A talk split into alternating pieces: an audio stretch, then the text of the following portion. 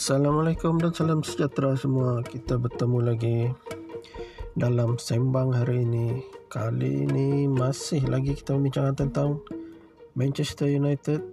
Tapi kali ini talking pointnya adalah kepada beberapa pemain, beberapa individu dalam tim itu sendiri. Terutamanya kita fokus dulu kepada barisan midfield yang ada di Manchester United. Saya kira beberapa pemain midfield ni sudah mula ada isunya lah. Seperti Bruno Fernandes ini sudah mula tidak puas hati dengan komitmen beberapa pemain dan juga komen beliau kepada tactical coach itu sendiri oleh dan dia juga mempersoalkan beberapa pemain yang dilihat tidak begitu memberi tidak memberi komitmen ya beberapa mus peluanan ataupun musim ni musim lepas lah yang paling paling jelas. Baik, dia orang ni nampak pemain-pemain beberapa pemain nampak komitmen dia orang semakin longgar terutamanya ada seorang pemain ni um, seperti Paul Pogba. Kadang-kadang Paul Pogba dia bagus. Dia pemain yang kreatif. Semua okey cuma work rate komitmen dia seperti kadang-kadang dia on off. Ah, itu masalah paling ketara kepada Paul Pogba. Dia seperti memilih game yang mana dia mau berikan 100% Cek, kalau saya musim lepas Fred lebih dari segi work rate Fred tu lebih menonjol sebenarnya. Dia Paul ni banyak banyak injet lah musim lepas yang kita dia tidak banyak main. Dan musim ni pun kita tidak tahu lagi macam mana. Kita tunggu game yang seterusnya. Tapi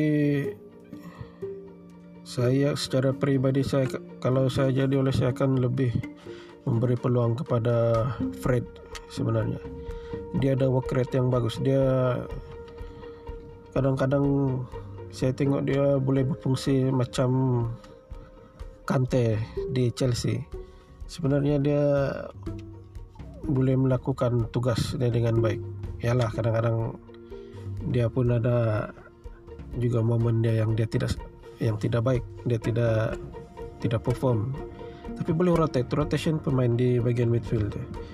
tapi ke, kalau dia tidak dia stick dengan up, corak dia yang dari musim lepas nampak masih sama dengan musim ni agak sukar lah saya saya rasa dia akan pergi jauh dia akan result dia akan sama macam musim lepas lah kita tengok dia kadang-kadang menang, kadang-kadang kalah.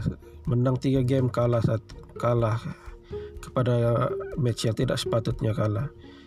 Dia kena kena konsisten. Kita perlukan result yang konsisten. Corak permainan yang konsisten.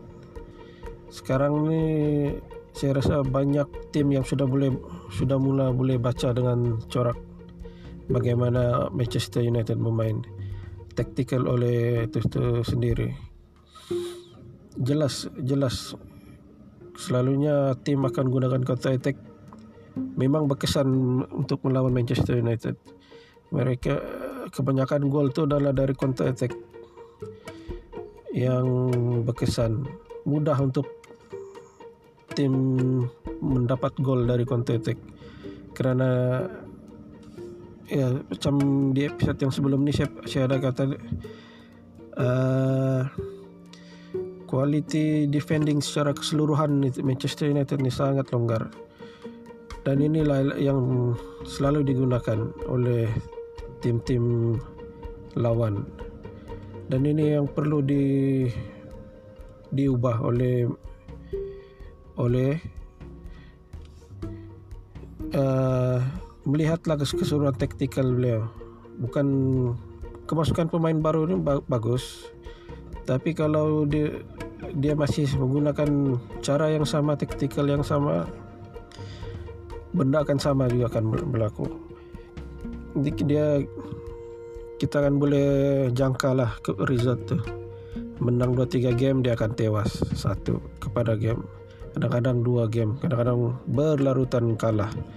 Jadi ini yang tidak sepatutnya boleh akan dilakukan Oke jadi nanti kita akan sambung lagi episode-episode akan datang. Talking pointnya masih banyak lagi. Oke Terima kasih semua. Terus menyokong